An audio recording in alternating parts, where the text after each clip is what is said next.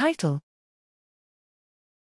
Plant PLMView, a database for identifying cis regulatory sequences with preferential positions in gene proximal regions of plants. Abstract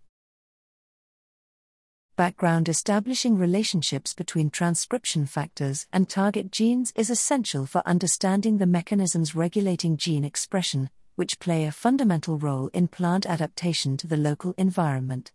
Despite the importance of this research area and the tremendous progress in sequencing methods such as ChIP-seq and DAP-seq, we are still far from a complete reconstruction of the cis regulatory landscape. Only a small number of transcription factors can be assessed from experimental data to identify their cis regulatory binding sites. This highlights the role that in silico approaches can play to complement experimental data. Results We have developed Plant PLMView, a web accessible database for detecting preferentially cis regulatory sequences in the gene proximal regions of 20 plant species.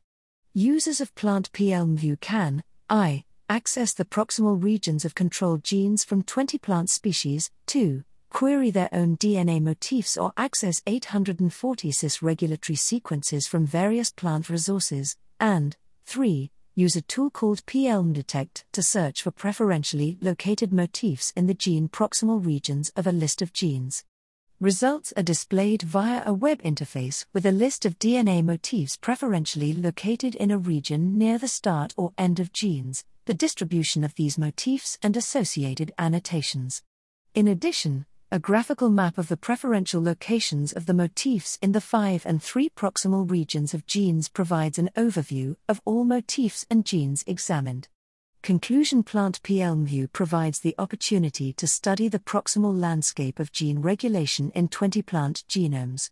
The originality of the database lies in its ease of use thanks to the curated data, cis-regulatory sequences and proximal regions of genes, and the possibility to search through PLMDetect in the 5 gene proximal region, but also in the 3 gene proximal region, which is rarely explored.